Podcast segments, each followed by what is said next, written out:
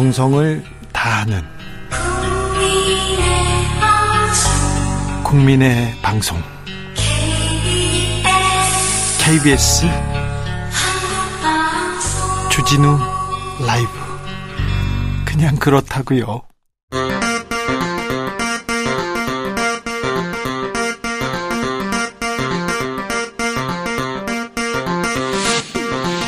주진우 라이브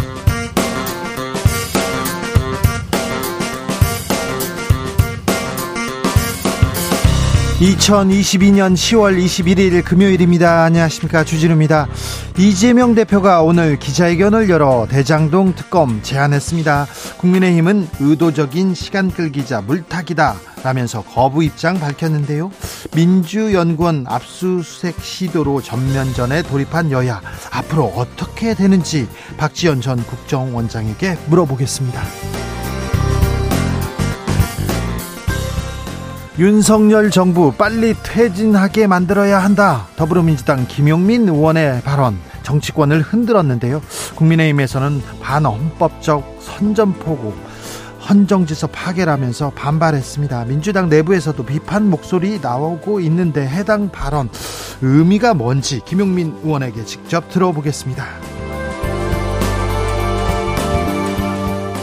스토킹 처벌법 시행 1주년을 맞았습니다. 스토킹 범죄에 대한 경각심 높였지만 최근까지도 신당력 사건 등 강력 범죄 이어집니다. 제도의 사각지대를 보완해야 한다는 지적 계속 나오고 있는데요.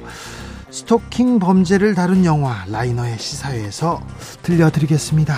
나비처럼 날아 벌처럼 쏜다. 여기는 주진우 라이브입니다.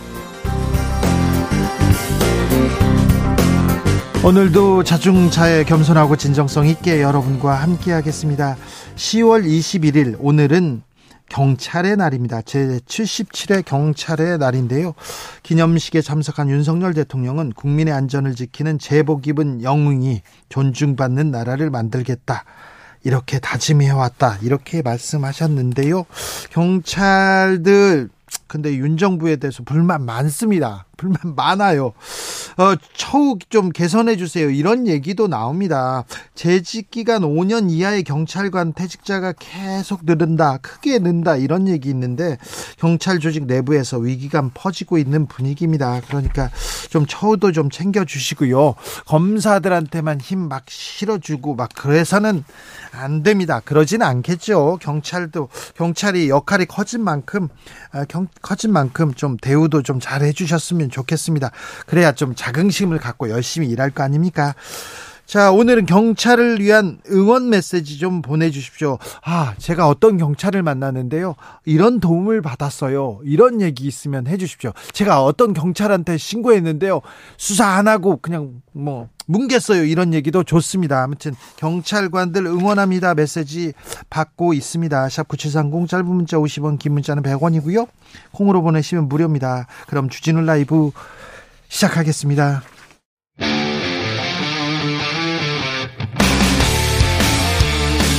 탐사보도 외길 인생 20년. 주 기자가 제일 싫어하는 것은?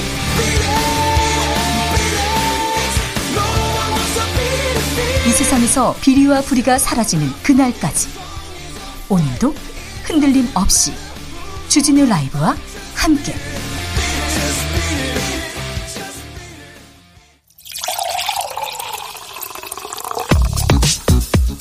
진짜 중요한 뉴스만 쭉 뽑아냈습니다. 주스. 정상근 기자 어서 오세요. 네, 안녕하십니까? 이재명 민주당 대표가 오늘 긴급 기자회견을 했습니다. 네, 어, 이재명 민주당 대표는 오늘 기자회견을 열고 대장동 사건에 대한 특별 검사를 요청하며 어, 수용을 촉구했습니다. 이재명 대표는 대장동 의혹 핵심 인물 중 하나인 남욱 변호사가 이 과거 이재명 성남시장을 10년간 찔렀는데 어, CR도 안 먹히더라라고 했던 점을 상기시키면서 대선 자금을 줬다는 게 말이 되나라고 반문했습니다.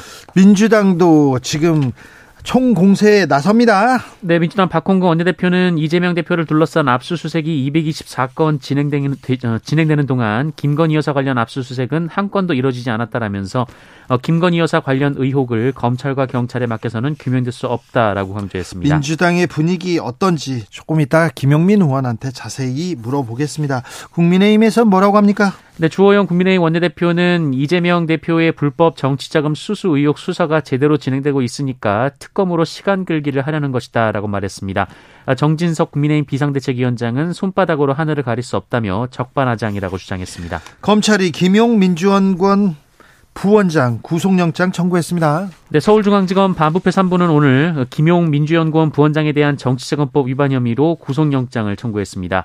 어, 검찰은 김용 부원장이 유동규 전 성남도시개발공사 기획본부장 등과 공모해서 지난해 이 대장동 개발 민간업자 남욱 변호사에게 네 차례에 걸쳐 이 8억 4,700만 원의 불법 정치 자금을 수수했다 이렇게 주장을 하고 지금 있습니다. 지금 구속영장 실질 심사 받고 있죠? 네, 그렇습니다. 네, 오늘 밤 늦게 아니면 내일 새벽에 결과가 나올 것으로 보입니다.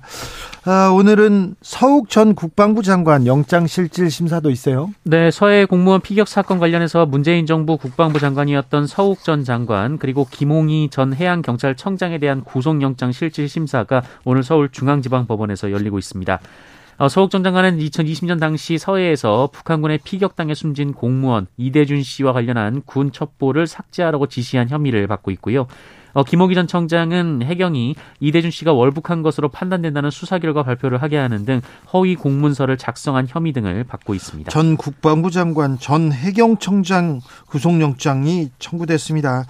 어, 둘은 부인하고 있는데 이 영장 실질 심사 결과 어떻게 될지 서해 공무원 피격 사건은 어떻게 될지 박지원 원장께 박지원 전 원장께 물어보겠습니다. 아이고 요즘 이런 사고가 계속 이어집니다. 공사 현장에서 또 추락 사고가 발생했어요. 네, 오늘 오후 1시 5분쯤 경기도 안성시 원곡면의 한 저온 물류창고 신축 공사 현장에서 추락 사고가 발생해서 2명이 숨지고 3명이 다쳤습니다. 어, 이날 사고는 건물 4층에서 시멘트 타설 작업을 하던 노동자들이 거푸집 붕괴로 5, 6m 아래 3층으로 떨어지면서 일어났는데요. 이 처음에는 8명이 추락한 것으로 알려졌습니다만 3명은 추락을 피한 것으로 확인됐습니다. 어, 그러나 다친 사람 중에서도 30대 여성이 의식이 없는 상태로 전해지고 있고요. 아이고. 이분들 모두 외국에서 온 노동자분들입니다. 한편 노동부는 산재 수습본부를 구성해서 시공사인 SGC 이테크 건설의 중대재해처벌법 위반 여부 조사에 착수했습니다. 네. 이테크 건설은 상시 노동자 수가 200명 이상으로 중대재해처벌법 적용 대상입니다. 어제는 떨어진 자재 또 다치는 일도 있었다면서요? 네, 역시 경기도 안성시 원곡면의 물류창고 신축 현장에서 어제 아침 7시 50분쯤 크레인에서 약 600kg의 나무 자재가 10m 아래로 떨어진 사고가 발생했습니다. 어, 이로 인해 아래에서 작업 중이던 30대와 50대 노동자가 다리와 허리를 다치는 등 중경상을 입었는데요. 어, 해당 공사 현장이 오늘 사고 현장인지는 정확하게 알려지지 않은 상황입니다. 어, 경찰은 크레인 끈이 풀어지면서 사고, 사고가 발생한 것으로 추정하고 있습니다. 기업의 이윤 좋습니다. 돈 벌려고 기업하는데 알겠습니다. 그래도 생명보다 안전보다 더 중요하진 않습니다. 좀 부탁드리겠습니다. 매일 이런 사고가 이어지고 있습니다. SPC 회장은 오늘 공식 사과했습니다. 네, 경기도 평택에 소재한 SPC 그룹 계열사 SPL의 빵 제빵 공장에서 20대 여성 노동자가 소스 배합기에 몸이 끼어 숨진 사고와 관련해서 허영인 SPC 그룹 회장이 책임을 통감한다며 사과했습니다.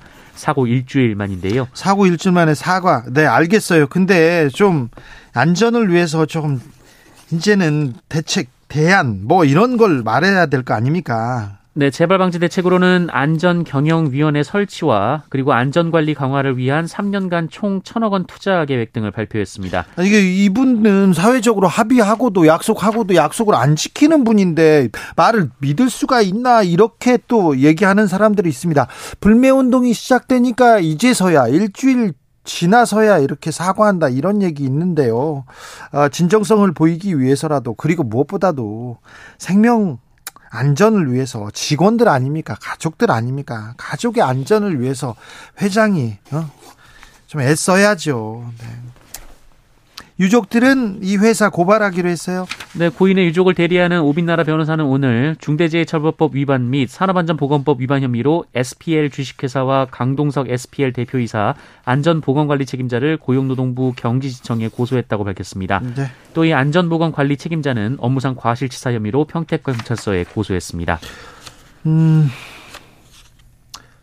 카카오 사태에 관련해서도 수사가 이 루어지고 있죠. 그런데 카카오가 잘못했다, SK가 잘못했다, 진실 공방을 벌이고 있다면서요? 네, 이 카카오와 SK CNC 간의 책임 공방의 핵심은 연락인데요. 당시 화재로 소방 당국이 물을 써야 하는 상황이 됐고 어, 이 때문에 판교 데이터 센터의 전원 공급을 끊어야 했는데 어, SK CNC 측은 이 사실을 카카오 측에 미리 알렸고 양해를 구했다라고 주장하고 있습니다만 이 카카오 측은 SK CNC 측에 전화를 걸어서야 상황을 파악했다라고 반박하고 있습니다. 알겠습니다. 경찰 수사로 좀 명확하게 책임 관계를 밝혔으면 합니다.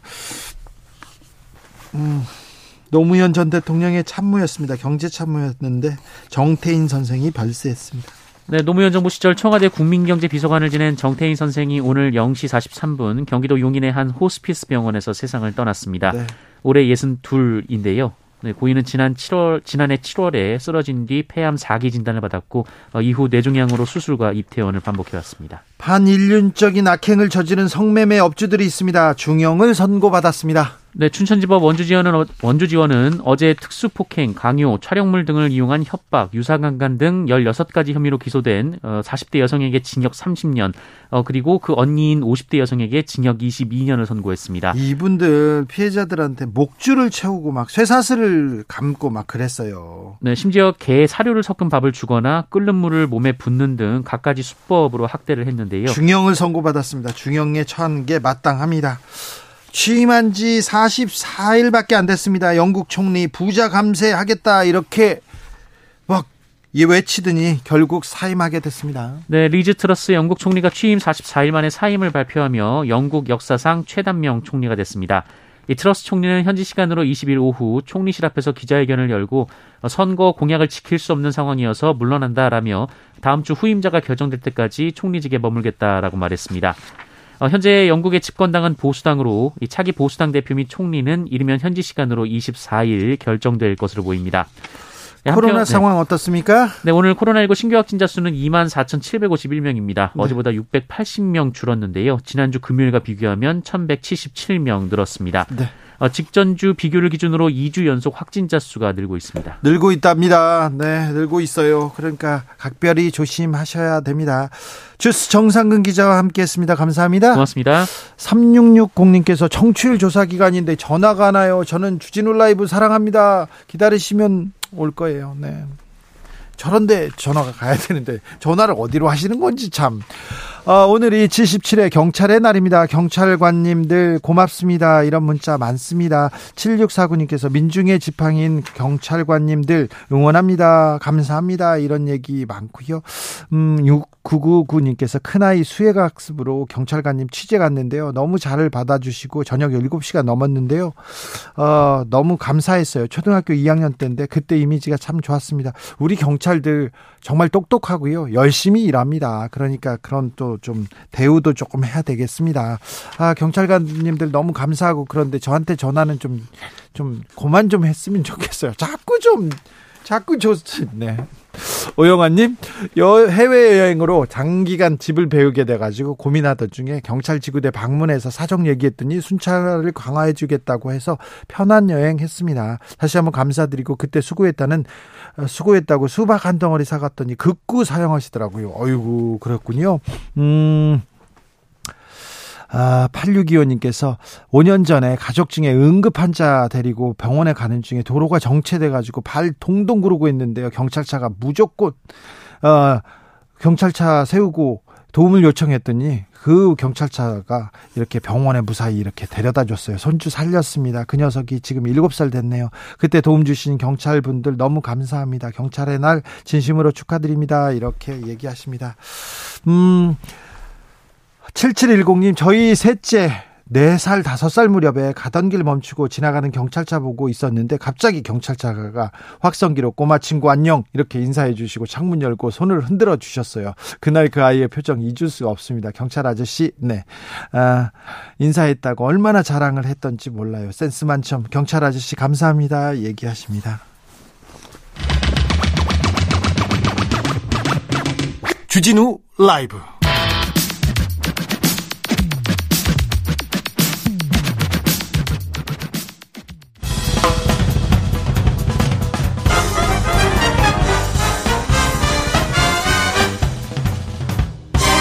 훅 인터뷰. 모두를 위한 모두를 향한 모두의 궁금증 훅 인터뷰. 이 땅의 정치는 죽었고 협치는 무너졌다. 이재명 대표의 최측근에 대한 검찰 수사 압수수색 계기로 민주당 윤석열 정부를 향해서 전면전 선포했습니다. 여야가 강대강으로 맞붙고 있는데요. 윤석열 대통령 퇴진을 언급한 김용민 의원에게 지금 이 상황 물어보겠습니다. 의원님 안녕하세요. 네 안녕하세요. 네. 김용민입니다. 네. 오늘 대장동 특검 하겠다 이렇게 이재명 대표가 기자회견을 열었습니다. 어, 이 제안 어떻게 들으셨습니까? 네, 저는 뭐 매우 적절하게 잘 제안하셨다 이렇게 생각하고 아니 있습니다. 근데 대선 때도 특검하겠다 여야가 다 네. 특검하겠다 했는데 특검이 왜 안 됩니까? 저희는 지금도 계속 특검하자라는 입장인데 네. 뭐 계속 국민의힘이 반대하고 있고 검찰이 수사하면 된다라는 식의 얘기를 하고 있어요. 근데 지금 검찰 수사를 신뢰할 수 없기 때문에 특검으로 가자는 거고 사실 대장동 사건 특검은 어 법조, 그러니까 검찰을 중심으로 한 법조 카르텔과 거기에는 어, 지금 윤석열 대통령도 의혹의 중심에 있는 사람이었기 때문에 네. 당연히 수사가 검찰에 의한 수사는 공정하게 이루어지기 어려운 상황이죠. 특검을 당연히 가야 되는 상황이라고 생각합니다. 아, 국민의힘에서는 의도적 시간 끌기다 이렇게 비판합니다. 네. 글쎄요. 저는 이게 의도적 시간 끌기는 아니고 네. 어 진작에 했어야 되는 것 들이 아직까지 잘 진행이 안 되고 있어서 지금이라도 하자. 그리고 거기다 김건희 특검까지 사실은 본부장 특검법 이런 것들이 진작에 발의돼 있는 상태입니다. 네. 네. 그 단독으로라도 이번에 대장동 특검 처리한다. 민주당은 이렇게 했는데 그러면 네. 어, 단독으로 합니까 이번에는? 단독으로라도 해야죠. 다만 뭐 똑같이 이제 김건희 특검법과 똑같은 문제들이 발생하는데 어떤 문제요? 법사위를 어떻게 넘어갈 것이냐의 문제가 있습니다. 거기에 대해서 뭐 전략이 아예 없는 건 아니기 때문에 당에서 전략을 잘 짜서 지금 말씀드리기는 어렵지만 아, 방법은 있기 때문에 전략을 잘 짜서 추진해야 된다 이렇게 생각하고 있습니다. 아, 이번에는 대장동 특검 어떤 식으로라도 전략을 짜서 추진하겠다. 네. 대장동 특검뿐만 아니라 김건희 특검까지 이번에 같이 처리해야 돼. 그러니까 원래 본부장 특검법이 발의가 돼 있기 때문에 네. 그것을 한 번에 통과시키거나 아니면 쪼개서 통과시키거나 이렇다라고 보시면 됩니다. 알겠습니다. 그러면 대장동 특검 플러스 본부장 김건희 특검까지 간다. 네. 알겠습니다.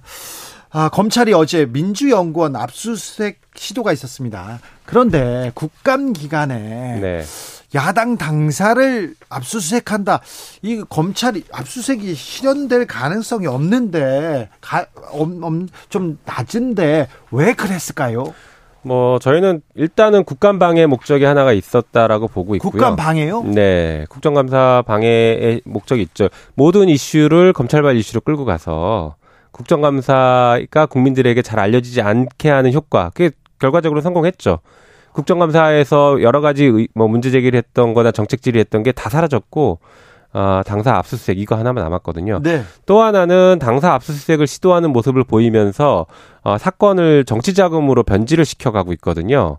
50억 클럽 사건에서 정치 자금 수수 사건으로 변질시키면서 대선 자금 얘기하십니다. 그렇죠. 대선 자금 사실은 그 기간도 대선 후보로도 결정 안 된 경선 기간도 시작 안 했을 텐데 대선 자금이라는 말을 쓰면서 민주당이 마치 부패한 세력인 것처럼 언론에 그리고 국민들께 홍보하는 효과를 아 노렸고 어 그걸 열심히 시도했다 저는 그렇게 보고 있습니다. 아 그러면 이 압수수색 시도는 명백한 야당 탄압이다. 네, 저는 그렇게 보고 있습니다. 사실 야당 당사의 압수수색이 있었던 전례는 이제 박정희 시대 때 군사정부, 군사독재 시절에 있었는데 국감 중에 이렇게 시도했다라는 것은 저는 거의 본 적이 없습니다. 게다가 압수수색을 하려고 온 사람들의 인력이나 규모들을 봐도 그냥 그 정말 보여주시 보여주기 식으로 나온 것 같다 이렇게 보여졌습니다. 음, 윤석열 대통령이 출근길에 이 내용에 대해서 수사 내용 뭐 챙길 정도로 한 가지 않다. 사실은 모른다. 이런 식으로 말씀하셨는데요. 어떻게 보셨습니까? 그 말을 믿으실 국민들이 얼마나 있을지 모르겠습니다. 일단 윤석열 대통령과 윤석열 정부는 아무것도 하지 않고 있고 오로지 어, 전 정부의 비판과 전 정부에 대한 수사, 아, 정치보복이나 그 탄압하는 수사에만 몰두하고 있기 때문에 대통령이 야당 당사에 압수수색하는 것을 몰랐다라고 하는 말을 과연 믿을 국민이 얼마나 있을지 모르겠습니다. 그리고 아, 이런 중요한 사건들은 일반적으로 어, 검찰이 법무부 장관에게 다 보고를 하도록 돼 있거든요. 사전 보고를 하도록 돼 있고 했겠죠. 했겠죠. 법무부 장관은 무조건 알고 있었고 이런 경우에 민정수석에게 보고가 들어갔는데 민정수석 없앴지 않습니까? 그래서 대통령한테 직보했을 가능성과 아니면 그 이전에 그 검찰총장 시절에 보면은 대통령이 연락이 안 돼, 검찰총장이 연락 안 될 때 한동훈 그 당시 검사는 그 김건희 대통령의 부인인 김, 아니 그러니까 검찰총장의 부인인 김건희 씨에게 연락하는 방식을 취했거든요.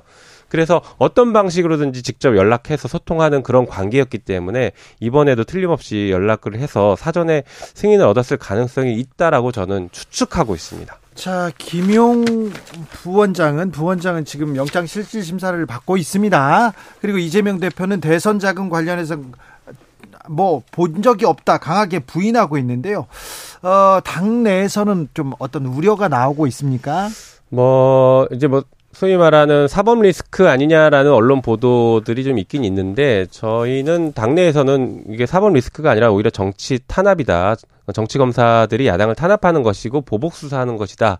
아, 라고 그렇게 규정을 짓고 있고, 네. 에, 거기에 대해서 같은 목소리를 내려고 열심히 좀 같이 상의하고 있는 의총에서도 그런 논의들이 충분히 이루어지고 있는 상황입니다. 자, 검찰 수사가 이루어지고 민주당은 강하게 반발하고 앞으로 그러면 어떻게 되는 겁니까? 더 경색됩니까? 당연히 그렇지 않을까 싶습니다. 그런데요, 대통령과 지금 정부 여당은 그렇다 치고요.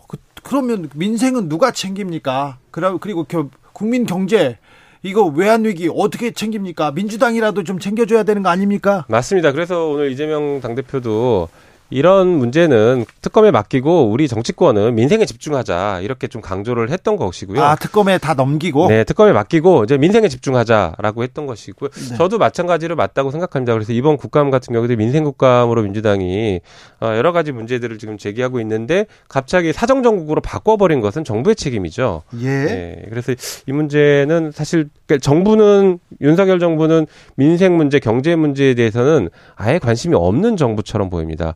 정부 그 관심이 없는 수준을 넘어서서 예산 관련 예산 다 삭감하고 청와대 이전하는데 1조 이상을 쓰고 있게 쓰겠다 이렇게 하고 있기 때문에 네. 예 관심이 없죠. 정부가 민생에는 전혀 관심이 없습니까? 민생은 안 챙기고 네. 어, 오로지 야당 탄압만 하고 있습니까? 거의 그렇다고 봅니다. 그래서 김용민 의원은 어, 청계광장에 나가서 네, 윤, 윤 대통령 퇴진을 언급하셨습니까? 네, 맞습니다. 뭐 여러 가지 이유가 있긴 한데요. 어, 그 대표적인 게 지금 방금 말씀 주셨던 그 민생 문제, 경제 문제에 대해서 그 무능을 넘어서 무관심. 음, 이거 이것이 굉장히 큰 잘못이다라고 생각하고 또 하나는 지금 헌법과 법률을 위반하는 방식으로 시행령 통치를 하고 있어요. 네. 어, 그 국회에서 만든 법을 정면으로 위반하는 뭐 경찰 경찰국 신설을 하거나 그다음에 고위공직자 인사검증단을 법무부에 만드는 것들은 정부조직법을 위반하는 것이고 검찰의 수사 범위를 축소했던 검찰청법을 위반한 시행령을 만들어서 지금 수사를 대폭 수사 범위를 대폭 늘리고 있거든요. 이런 것들은 헌법과 법률을 어, 대통령이 나서서 위반하는 것 아니냐라는 생각이 들고 있습니다. 그래서 이런 김용민 의원은 네. 법률가 출신입니다. 법률가인데 네. 이게 퇴진을 할 만큼 중요한 이유입니까? 어, 퇴진이라는 것은요. 자발적인 퇴진, 다시 말해 하야를 얘기하는 것이 우선입니다. 지금 김용민 의원은 퇴진을 얘기하고 맞습니다. 있죠. 그래 퇴진 사유는 어, 정치적인 책임을 지라는 것입니다. 그 정치를 못해서 무능해서도 당연히 퇴진 사유가 되는 것이죠. 탄핵을 얘기할 때는 헌법과 법률을 위반한 명백한 법적인 요건을 갖춰야 되는 것이고 예. 지금 얘기하는 것은 무능도 퇴진 사유로 된다. 이 말씀을 먼저 좀 강조드리겠습니다. 알겠습니다. 국민의힘에서는 어이구 대통령 퇴진이라고 이건 명백한 내란 선동이다. 반헌법적 선전포고다. 반발하는데 네. 이, 이 정도는 예상하셨잖아요. 뭐 예상했는데 내란이 그분들은 뭔지 모르시는 것 같아요. 만약에 그 논리면은 우리 4.19 혁명도 그럼 내란이었냐 아니냐. 어? 대통령 무능한 대통령 잘못한 대통령 물러나라고 국민들이 당연히 요구할 수 있고 그 저항권은 우리 헌법에도 명문으로 저항 정신이 들어가 있습니다. 그것을 저항권을 행사하는 것을 내란이다라고 하는 것은 내란이 뭔지 잘 모르는 분들인 것이죠. 아니 그런데 더불어민주당 내부에서도 좀 네. 비판의 목소리가 있었어요. 태진 이거 너무 나갔다 이런 목소리가 있었는데 네. 이 부분은 어떻게 보십니까? 뭐 지금 당내에서는 그 온도 차이들은 물론 있습니다. 그런데 네. 어 1년의 지금 과정들을 지켜보면서 오히려 당내에서 저한테 잘했다라고 칭찬해 주신 분들이 점점점 늘어나고 있습니다. 음. 아, 네, 네가 먼저 나가길 잘했구나 이렇게 얘기하시는 분들이 늘어나고 있고 예. 지금 그렇게 말씀하시는 분들 같은 경우에도 사실은 어, 우리 민주당이 좀 동지를 신뢰해야 되는데 동지를 신뢰하지 않고 프랜차이즈 정당으로 자꾸 나가려고 하는 거 아닐까라는 우려가 됩니다. 프랜차이즈 정당. 프랜차이즈 정당이라는 것은 네. 각각 의원들이 민주당이라는 이 대표 브랜드 하나에 각각 지부를 만들어서 프랜차이즈 영업을 하는 개인 자영업자 같은 어, 그런 정치를 하면 안 된다라는 취지의 이제 얘기인 것이죠. 그런 얘기 있잖아요. 국민이 앞서가고 정치권은 반발 늦게 간다. 국민이 결정할 일인데 국회의원이 이러쿵저러쿵 할 일 아니다. 박수현 전 수석도 그런 얘기는 하셨어요. 뭐 국민이 이미 많이 앞서가 계시죠. 아, 어, 실지 모르겠지만 여론조사 어떤 여론조사에서는 이미 수치를 얘기하지 마시고 네, 이미 예, 과반을 넘는 명확한 수치는 모르겠지만 예, 굉장히 높은 수치의 여론조사들이 나왔던 것으로도 보도가 된 적이 있습니다. 거기에 대해 서 주호영 지금 원내대표도 비판하고는 있는 것 같긴 한데 네. 그런 지금 상황, 그 여의도가 느끼는 분노와 광장이 느끼는 분노는 이미 다르다라는 것과 네. 그리고 탄핵을 뭐 제가 얘기하지는 않았지만 지금 이분은 탄핵 가지고 비판하신 것 같은데 탄핵이라는 것은 그 헌법상 국회의 권한이지 국민의 권한은 아닙니다. 그렇기 때문에 그것을 뭐 국회의원이 이렇게 저렇게 할 얘기가 아니다라는 것 자체는 전제가 틀린 얘기입니다. 네. 네. 어떤 유튜버들은요. 네. 윤석열 대통령 당선하자마자 그 다음 다음 날부터 탄핵 얘기했어요. 음, 네, 뭐 그럴 수는 있죠. 네. 사실 아시는 것처럼 영국의 리즈 총리도 44일 만에 자진 사퇴했고 퇴진했습니다. 네. 그 국민으로부터 무능하다라고 평가받으면은 정치적 책임을 지는 모습도 지는 것이 바람직한 정치인의 자세다. 알겠습니다. 김용민 의원 또 촛불 집회에 나갑니까? 네, 당장 내일이 있는데 내일 또 나가려고 하고 있습니다. 저희도 이제 지역 당원들과 함께 나가서 네. 또 시민들의 목소리를 들어야 되지 않을까 목소리를 싶습니다. 듣고 또 마이크를 또 잡고 얘기하시고 아, 그건 아직 모르겠습니다. 아, 그래요? 네. 네. 알겠습니다. 한동훈 한동훈 계속 네. 국민의힘 주변에서 한동훈 장관 얘기가 나옵니다. 네. 뭐당 대표 얘기도 나오고 총선 나오 얘기도 나오는데 법사위에서도 보시고 그랬을 텐데 어떻게 생각되나요? 뭐 저는 뭐 본인이 그 결정할 문제이긴 한데 어, 제 입장에서는 빨리 정치권에 입문하는 게 바람직하다 이렇게 본 개인에게도 좋고 우리 빨리 나와라. 예, 예, 우리 정치권에도 조, 좋을 것 같다. 한편으로는 지금 한동훈 장관이 어떤 식으로 이 수사에 대해서 수사 지휘하고 있을지 모르겠지만 어, 수사지휘 하지 말고 정치권 나와서 한번 스스로 평가를 받아봤으면 좋겠다 이런 생각도 듭니다. 그럼 정치권으로 나오라는 말은 네. 어디 쪽을 좀 권하십니까? 어느 쪽을? 어, 뭐 저랑 붙어도 됩니다. 네. 아, 국회 총선에 예. 나와도 좋다. 네, 네, 네. 아. 아, 남양주죠? 어, 남양주 병 저희 지역구 뭐 오시는 거 환영합니다. 한동훈 장관 오시면 땡큐다. 네. 네. 어, 그래요? 빅매치가 또 될 텐데요. 음, 혹시 그 어, 촛불 집회에 대해서 네. 그 초선 의원들하고 이렇게 얘기 많이 하시죠? 예, 얘기 좀 많이 하고 있어요. 네. 특히 이제 철험회라고 불리는 네. 네, 저희 이제 철험회죠. 철험회 이제 개혁 성향의 의원들이랑도 좀 많이 상의를 하는데 네. 어, 저희들의 공감대는 어, 형성이 돼 있습니다. 그러니까 국민들이 이렇게 욕, 그 목소리를 높여가고 점점 점점 사람들이 늘어나고 있는데 어, 여기에 대해서 국회의원들이 네. 실제 어떤지를 좀 현장의 목소리를 듣고 우리도 좀 평가를 하고 판단을 해야 된다. 지금 상황이 어떤 상황인지 진단부터 하자라는 네. 공감대가 형성이 되어 있고요. 네. 그래서 아마 이번 주에는 많은 의원들이 현장에 뭐 공개적으로 혹은 비공개적으로 나갈 것이라고 예상하고 있습니다. 윤 대통령의 탄핵론에 대해서도 여론조사를 했군요. 탄핵론 공감한다 이렇게 한 응답자가 52.7%를 기록한 조사가 있네요. UPI 뉴스 KBS KBC 광주 방송입니다. KBS 아니고요. 네. 넥스트 위크 리서치 의뢰해서 지난 20일과 21일 야 이틀간 조사했습니다. 아, 공감한다 52.7% 자세한 내용은 넥스트 위크 리서치 UPI 뉴스 홈페이지 참조하시면 됩니다. 네. 자, 윤석열 정부가 6개월을 향해 가고 있습니다. 가고 있는데 어 조금 뭐 국민들이 다 느끼시겠지만 좀 부족하고 또 좀 모자란다 이런 얘기도 하는데요. 아, 김용민 의원은 어떻게 보십니까? 어, 저도 그 매우 부족하다. 그러니까 아까도 말씀드린 것처럼 무능을 넘어서서 중요한 문제에 대해서 무관심하다라는 것이 큰, 큰 걱정이에요. 지금 뭐 경제 문제 그 뭐 고유가나 고환율 등등등 여러 가지 경제 문제에 대해서 이렇다 할 대책을 내놓지 못하고 있거든요. 오히려 미국 가서 외교 참사 욕설 파문을 일으켰고 그걸 덮기 위해서 언론을 탄압하는 모습들을 보이고 있고 어, 그런 것들에만 지금 관심이 있기 때문에 국민들도 그것을 잘 알고 계시는 것 같다 이렇게 네. 생각이 듭니다. 자, 저 정부 여당이 조금 부족하고 못하면 이때 또 민주당이 점수를 국민들한테 딸 때가 됐어요. 맞습니다. 네, 국민들한테 민생에서 또 국가 경제를 위해서 좀 유능한 모습을 민주당이 보여야 됩니다. 특히 저는 이번 예산 시즌에 굉장히 중요하다라고 생각하는데 지금 정부에서 가지고 온 여러 가지 예산들에 대해서 불필요한 예산은 과감하게 삭감하고 특히 그 검찰청법 개정안을 위반하고 있는 어, 검찰 수사권을 확대하고 있는 법무부 예산은 대폭 삭감하고 특활비도 대폭 삭감하고 하는 방식으로 가고 청와대 이전 비용도 전액 삭감하는 방식으로 청와대 이전 비용을 전액 삭감하면 그러면 다시 돌아가야 됩니까? 다시 돌아가란 얘기죠. 그것을 국회와 상의 없이 일방적으로 만들고 어, 군부대 다 쫓아내고 그, 청, 그 군부대 이전 비용까지 합치면 지금 1조가 넘는 예산이 들어가는데 아니 그런데 지금 대통령실을 용산으로 이전했잖아요. 네. 그래서 다 삭감하면 돌아가라고요? 저는 그게 맞다고 생각합니다. 그 돌아가는 방식에 대해서 다시 국회와 상의하고 어 정말로 나가야 될 필요성이 있다면 다시 한번 야당과 상의하고 여당과 상의해서 국회와 상의해서 어, 국회에게 증액 요청하는 방식, 예산이 왜 필요한지를 설명하는 방식들이 필요한데 그것을 전혀 진행하지 않았고 일방통행했기 때문에 저는 전액 삭감이 맞다고 봅니다. 자, 여기까지 듣겠습니다. 네.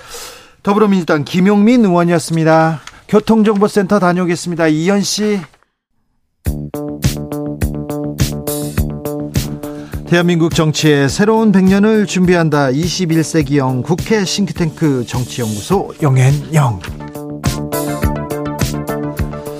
정치권에 보내는 고급진 정치 컨설팅 오늘도 뜨겁게 분석해 보겠습니다. 영앤영의 첫 번째 영입니다. 최영일 시사평론가 어서 오세요. 안녕하십니까. 또 다른 영입니다. 엄경영 시대정신연구소장 어서 오세요. 네, 안녕하세요. 네. 아, 이번 주도 뜨거웠어요. 아유. 이게 국민과 네네. 이게 민생과 뭐 얼마나 이게 관련된지는 모르겠습니다만 아주 네. 정치권은 뜨거웠습니다. 무엇보다도 아, 김용민주 연구원 연구원 부원장 원장. 긴급 체포 그리고 네. 구속영장 청구 그리고 또 압수수색 시도 이런 음. 이런 뉴스들이 네네. 모든 뉴스들을 다 빨아 빨아들였습니다. 네. 지금 뭐 일단은 그런데 저는 이 의혹 또는 어떤 부패, 비리 뭐 이런 혐의들에 대한 포착이 되면 네. 공권력은 수사하는 거예요. 수사해야죠. 수사하는 거예요. 네. 그리고 이제 그게 수사하다가 뭐 아니면 수사 결과가 무혐의 되는 거고 뭔가 이상하면 기소가 되는 거고 그다음에 이제 사법 절차에 따라서 재판부가 유무죄를 결정하는 거고 그건 우리가 정해진 수순을 다 아는데 네. 가장 이번 주에 묘한 대목은 이거예요. 국정감사 3주차 민주당사 안에 있는 민주연구원 부원장 자리를 이제 압수수색한다는 건데 굳이 그랬어야 하나? 지금 지난 11일에 임명돼서 임명장 받고 세 번 출근했다는 거 아닙니까? 그리고 이제 한 시간씩 남짓 있어서 뭐 도합 세시간 개인 비품은 와 있지도 않고 컴퓨터 들고 가려고 하면 이 컴퓨터는 공용 컴퓨터고 다 공용 자리고 부원장이 10명인데 상근 3명 중에 1명이긴 한데 급여 받는 상근직도 아니고 또 이 정시 출퇴근하는 상근직도 아니었다는 거 아니에요. 그러니까 이건 굉장히 검찰 입장에서는 압수수색을 할 곳이 여러 곳이 있어요. 그런데 굳이 민주당사를 치고 들어간다. 이게 이게 정무적 판단이라는 게 있는 거죠. 검찰이 우리는 좌고우면하지 않고 아니요. 법 집행을 할 뿐이다 그랬지만 정무적 판단 엄청 중요합니다. 검찰한테. 아 근데 정무적 판단을 안 하는 검찰이라면 피사실 공표가 이렇게 정교하게 언론에 막 흘러나올 수가 있나요? 그런데 왜 그거를 너무 잘할 만한 검찰이 국정감사 오늘 끝나요. 사실 다음 주에 종합감사가 있습니다만 오늘 상임위들은 다 공식적으로 끝나는데 그걸 며칠 못 기다리고 오전에 체포 오후에 하필 민주당사 압수수색 이거는 너무했다. 네. 엄경영 소장님. 네. 아, 물론 검찰이 과잉 대응했다. 음. 그러니까 이제 과거에도 당사를 수색한 적은 거의 없죠. 그렇죠. 네. 하지만 최근에는 최근에는 그러니까 압수수색에서 성역이 점점 없어지고 있다. 음. 이렇게 볼 수 있는데요. 한 10년 전에만 해도 국회의원회관 검찰 못 갔습니다. 아, 그런데 지금은 압수수색 막 하죠. 의원실 가죠. 네, 그리고 이제 어, 박근혜 정부 때도 청와대 압수수색 했고. 네. 그래서 저는 이렇게 생각을 합니다. 정말 민주당이 당당하게 대응할 필요가 있다. 그러니까 민주당은 이 87년 체제 이후로 가장 강력한 정당입니다. 169석의 의석을 갖고 있고 그리고 필요에 따르면 양곡발 양곡관리법처럼 음. 어, 법을 어, 단독으로 처리할 수 있고. 있고 그리고 이제 국무위원은 물론이고 판검사까지 법과 절차를 위반한다면 언제든지 탄핵 소추가 가능하다. 저는 그런 면에서 민주당이 좀 당당하게 응할 필요가 있고 그리고 민주 당사 자체를 수색한 것이 아니고 민주 당사에 새들어 있는 민주연구원을 하려고 했던 거잖아요. 그리고 예를 들어서 검찰이 어, 김용 부원장이 자택을 수사, 수색했단 말이죠. 그런데 거기서 어, 주요 증거를 못 찾았다. 그러면 이제 제가 당사를 압수수색할 수도 있다고 봅니다. 다만 말씀하신 대로 국정감사가 예정 그러니까 진행이 되고 있고 그리고 네. 바로 이제 대검 그 국정감사 앞두고 압수수색했단 말이죠. 네. 그래서 아, 의도적으로 또는 결과적으로 이슈를 키우려고 했던 거 아니냐. 오해받을 뭐, 만한 여지가 오해를, 있다. 네, 오해를 받을 수 있다 이렇게 생각합니다. 자, 그래서 네. 이게 생각해 보시면 오전에 이 그 김 부원장을 체포했잖아요.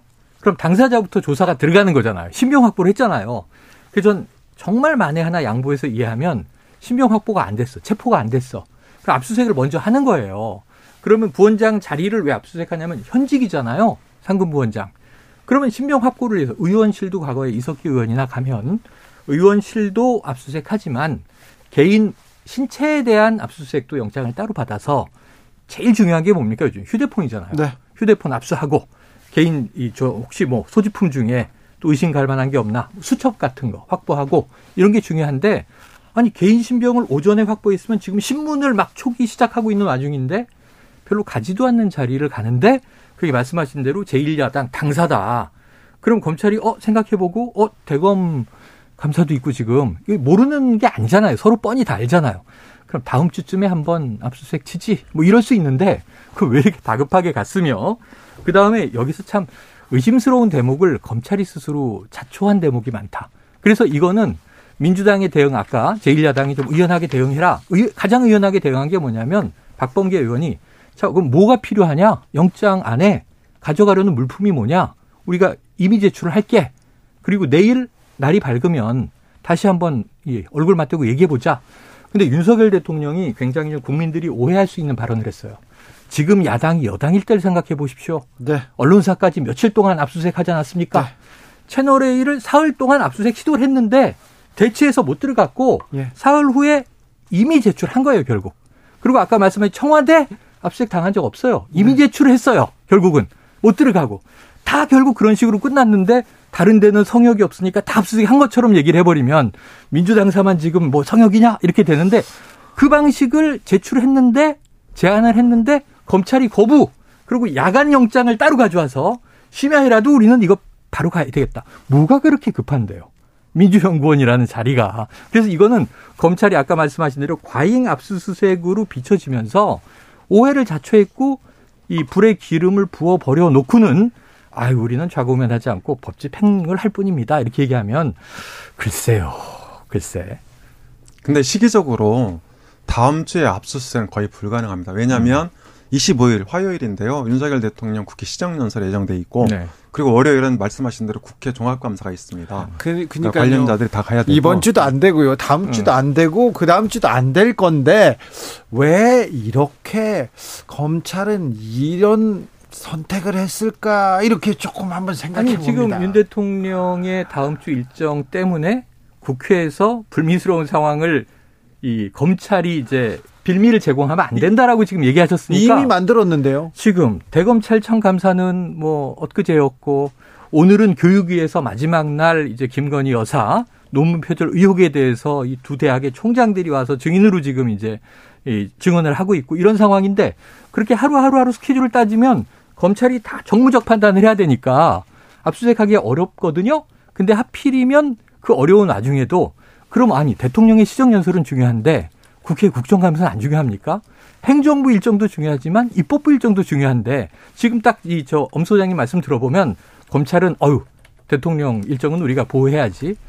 어, 입법부 일정 우리 날 바 없어. 치고 들어가. 국정감사는 뭐 난리 나도 우리 상관없어. 이런다는 겁니까? 안 되잖아요. 다 존중해야지. 자, 우리가 시각을 좀 달리해서 이렇게 보죠. 음. 자, 이번 국감은 기억하시겠지만 처음에 윤석열 대통령 비속어 논란을 시작을 했어요. 외교 참사로 시작을 했죠. 네, 야당 입장에서. 예, 그리고 이제 그 국감 말미에 갑자기 이재명 대장동 의혹이 이제 나와서 음. 예를 들어서 윤석열 대 이재명 그러니까 이 포스트 대선으로 국감이 치러졌단 말이죠. 네. 물론 중간에 카카오가 조연으로 잠깐 등장하긴 했지만 네. 그런데 사실 이재명 대표에 대한 전방위적인 수사는 윤석열 대통령 당선되고 정부가 출범하면서 이미 예고돼 있었다. 그리고 이미 예고된 수순이라고 우리가 다 예측하고 있었잖아요. 왜냐하면 자 지금 윤석열 정부의 검찰은 과거 문재인 정부에서 5년을 경험했단 말이죠. 그야말로 탈탈 털렸잖아요. 음. 검찰 수사권 완전 박탈, 검수 안박까지 이런 상황에서 그러면 이재명 대표에 대한 비리가 나왔다. 수사할 수밖에 없는 거잖아요. 그리고 그것은 자 유, 유동규 전 본부장이 오늘 첫번 오늘 처음으로 재판에 출석했어요. 어저 음. 어저께 새벽에 네네. 나와서 네. 어제 자정에 나왔죠. 그러면 적절하게 저는 압수수색 했다고 봅니다. 다만 이것이 자 제1야당이라서 못 들어갔냐. 그건 옛날 프레임에 불과합니다. 자, 그냥 당당하다면 협조해주면 되는 자, 거죠. 한 걸음 더 나가 보겠습니다. 오늘 이재명 대표가 기자회견을 열고 네네. 그래 특검 다 특검하자 특검으로 다 넘기고 네네. 넘기고 우리는 민생으로 가자 얘기했습니다. 그랬더니 어, 국민의힘에서는 물타기라고 바로 거절합니다. 이게 당연한 게 이제 여당 입장에서는 지금 여당 시각으로는 검찰이 아주 잘하고 있는 거죠. 속도 내고 있고 그리고 지금 이제 보니까 이재명 대표의 사법 리스크를 얘기할 거리가 너무 풍성해졌어요. 자 왜냐하면 측근이 다 있어. 예를 들면 뭐 이화영 전 평화부지사 지금 뭐로 돼 있습니까? 쌍망울 관련 뇌물 혐의로 구속돼 있죠. 예. 그다음에 정진상 실장 민주당이 요직을 맡았는데 맡은 지 얼마 안 돼서 성남 FC에 사실상 구단주 역할을 했다. 네. 이런 혐의로 지금 수사 대상이 됐죠. 거기다가 최측근이라고 달랑 두 명, 정진상, 김용 이렇게 언급이 되는데 김용 이제 지금 부원장도 이번에 이제 바로 대선 자금 이건 제일 커요. 있습니다. 대선 자금이 언급됐기 때문에 바로 이제 체포됐고 구속영장 실질심사 결과가 오늘 밤 내일 새벽에 나온단 말이에요. 그럼 이게 올감해 가는 과정이 올가미가 점점 점점 좁아지고 있는 거죠. 그럼 그 마지막 정점은 이재명 대표인데 자, 이 민주당 관점이나 혹은 뭐 여야 관점이 아니라 그냥 국민 관점에서 보면 국정감사에서 계속 얘기됐던 거 지금 거의 민주당이 얘기도 안 하고 사라졌는데 처음에 민주당의 전략적 카드는 뭐였냐면 김건희 특검이었어요. 심지어는 혹은 그럼 쌍특검 네. 예전에 예전 네. 이야기가 그런데 지금 오늘은 김건희 뺐어요 민주당이 쌍특검 얘기도 빠졌어. 대장동만 가지고 그럼 특검하자. 아니 또 또 김건희 예. 특검도 한답니다. 아까 김용민 의원 그것도 얘기하는데 그것도 일관적으로 추진한다라고 민주당 의원들은 얘기하고 있는데 네. 지난 3주 동안에서 처음에 등장했던 카드인데 지난 두 주는 뭐 별로 안 됐으니까 예. 언론에도 안 나왔고 오늘 교육위에서 그냥 이제 총장들한테 이게 합당하냐 이렇게 물어보는 게 다예요. 지금까지는 끝나고 나면 해야 되는데 앞으로 타이밍이 언제 있겠습니까? 김건희 특검 얘기할. 왜냐하면 지금 공세에서 수세로 완전 전환됐단 말이에요, 민주당이. 그러니까 이런 상황들을 보면 오늘 이재명 대표는 적절한 얘기를 했는데 지금 여당은 절대 안 받는다. 특검은 안 될 거예요. 왜냐하면 검찰이 잘하고 있다고 생각하니까 지금. 근데 문제는 검찰이 지금 잘하고 있는 것인가? 서해 공무원 피격 사건 지금 서욱 국방부 장관 김홍희 전 해경청장 오늘 구속영장 실질심사. 심지어 같은 주간에 또 이 탈북 어민 북송 관련해서 노영민 전 청와대 비서실장 소환 조사 12시간. 거기다가 이제 이재명 대표의 최측근 또 체포 구속영장 청구. 지금 이게 이번 주에 다 벌어지고 거기 당사까지 치고 들어가요. 근데 문제는 도이치모터스 주가 조작은 언제 수사 결과 발표 나와요? 자, 그 이, 얘기는 이, 이 질문을 국감에서 했더니 아이 통상 늦어집니다. 근데 왜 어떤 건 이렇게 빠르고 정광석화처럼 어떤 건 저렇게 더딘지 그게 딱 경계가 너무 명확하다 하다 보니까 이거 너무 검찰이 좀 여기서도 속도전을 오버하면 국민 여론에 약간 역풍이 생길 수 있다. 네. 이걸 좀 저는 검찰이 검찰 스스로를 위해서 공정성을 유지하기 위해서 완급 조절 해주는 게 좋겠다. 이런 조절 조언을 자, 드립니다. 아, 이재명 대표가 오늘 아, 특검하자 이렇게 제안을 했죠 기자회견을 통해서.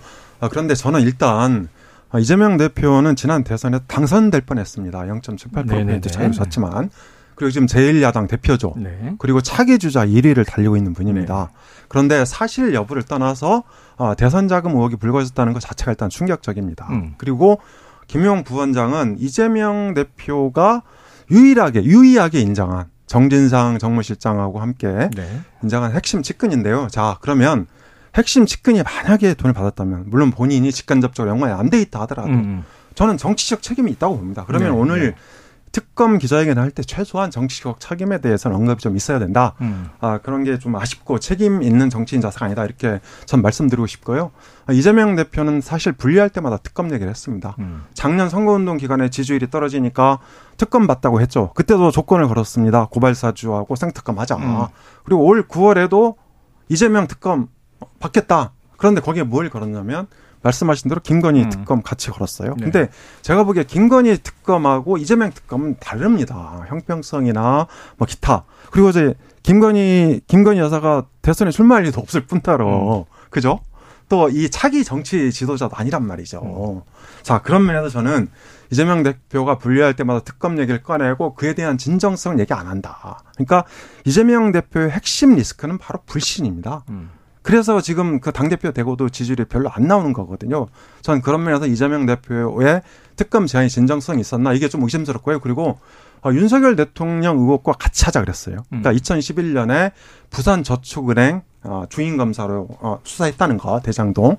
아 그리고 또 어, 김만배 화천대유 대주주 누나가 샀다는 어, 윤석열 대통령 네. 부친 집 이걸 같이 수사하자고 했단 음. 말이죠. 네. 그런데 이 현행범이 아닌 이상 현직 대통령은 소추할 수 없습니다. 네. 기소할 수가. 물론 수사는 할 수 있어요. 예, 수사는 할수 네, 있어요. 네, 수사는 할 수 있는데 소추할 수 없는 없단 말이죠. 실익이 없단 말이에요. 네. 그럼 차라리 자 정권을 민주당이 장악을 하든 아니면 국민의힘이 다시 정권 재창출을 하든 대통령 끝나고 마음대로 실컷 수사하면 됩니다. 음. 왜 그걸 무, 무리하게 같이 끼워 맞추려고 합니까?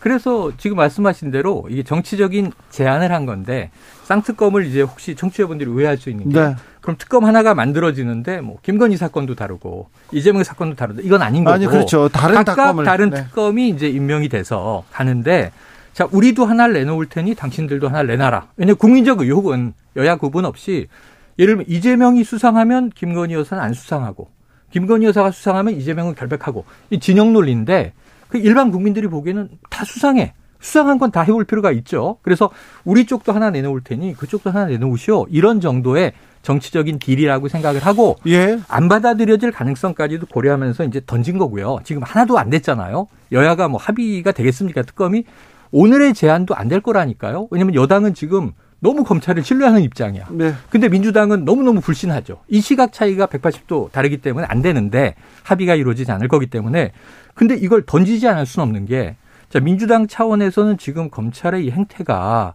신뢰스럽지 못하다. 이건 굉장히 정치 공작적인 냄새가 난다. 그래서 이게 하명 수사냐, 뭐 정치 탄압이냐 얘기를 하고 그것을 검찰이 굳이 당사를 밀고 들어가려고 함으로써 그 불신을 자초해버린 또 측면도 있다. 이게 네. 패착이다. 이렇게 말씀드리는 거고요. 그럼 앞으로 이게 어떻게 흘러가야 되냐면 어쩔 수 없죠. 1차적으로는 지금 검찰의 조사가 나와야 되는데 저는 아까 살짝 지금 이제 엄 소장님이 충격적이다. 이렇게 표현하신 게 매우 수사적 전략이다. 하나도 안 충격적이에요. 화천대유에서 뭐 수천억의 당군 일의 최대 수익을 냈고 내도록 한 것은 상한선, 이 캡도 씌우지 않은 이재명 당시 성남시장이 밀어준 거고 그것은 담합 관계고 이 중에 적지 않은 돈이 대선 자금으로 흘러갈 거야라는 얘기는 여당에서 당신 야당이었죠. 계속 주장했던 거예요. 그때 나온 게 세 글자예요. 저수지, 저수지가 있다. 저수지를 찾아라. 돈의 흐름을 찾아라. 그래서 결국은 돈 받은 사람이 네. 도둑이다. 이런 얘기를 이재명 대표가 하는데 네. 누가 걸렸냐면 그때 곽상도 전 의원이 나왔잖아요. 네. 그 아들이 툭 튀어나오는 바람에 여야가 다 걸려 있네 결국은.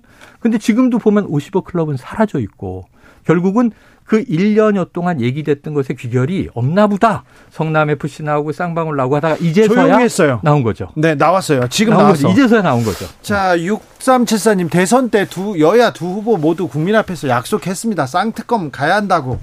특검 얘기했는데 왜 가지 않는지 검찰은 예나 지금이나 국민들에게 믿음을 주지 못합니다. 검찰 개혁은 요원한 건가요? 얘기합니다. 아, 7383님은 정치인들은 사오정인가요? 자꾸 억지 부리고 거짓말하고 딴소리만 합니다.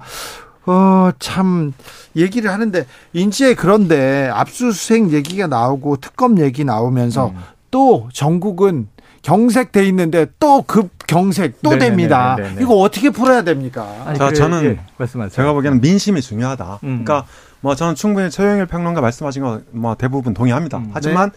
민심 이걸 어떻게 받아들일 거냐. 그러니까요. 네. 검찰이 움직이는 거 그리고 그렇습니다. 특검 던진 거 거, 국민들은요. 네, 그렇습니다. 그래서 국민들은 굉장히 중요한데 오늘 한국갤럽 여론조사가 아주 절묘하게 나왔습니다. 음.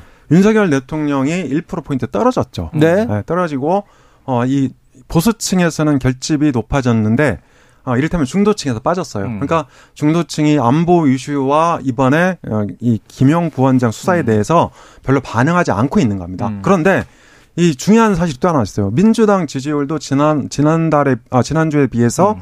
5%포인트 떨어졌습니다. 같은 갤럽 조사에 네, 그렇습니다. 추이가. 그러니까 결국 이재명 사법 리스크가 민주당 지지율에 반영이 되고 있다. 음. 국민이 싸늘하게 보고 있다. 이걸 반증하는 것입니다. 네, 네. 그래서 윤석열 대통령이나 검찰만 탓할 것이 아니고 민주당은 민주당과 이재명 대표 행태에 대해서 성찰하고 돌아봐야 된다 이렇게 생각을 합니다. 네, 뭐 대체로 그 분석엔 동일해요. 그런데 문제는 뭐냐면 우리가 지금 바라보는 게 하나는 검찰의 수사지만 아까 말씀드린 대로 이게 부패나 비위에 혐의가 있으면 수사하라니까요. 근데 합리적으로 차분하게 수사하면 되는데 저는 자꾸 이 검찰이 왜 믿업지 못하냐면 네.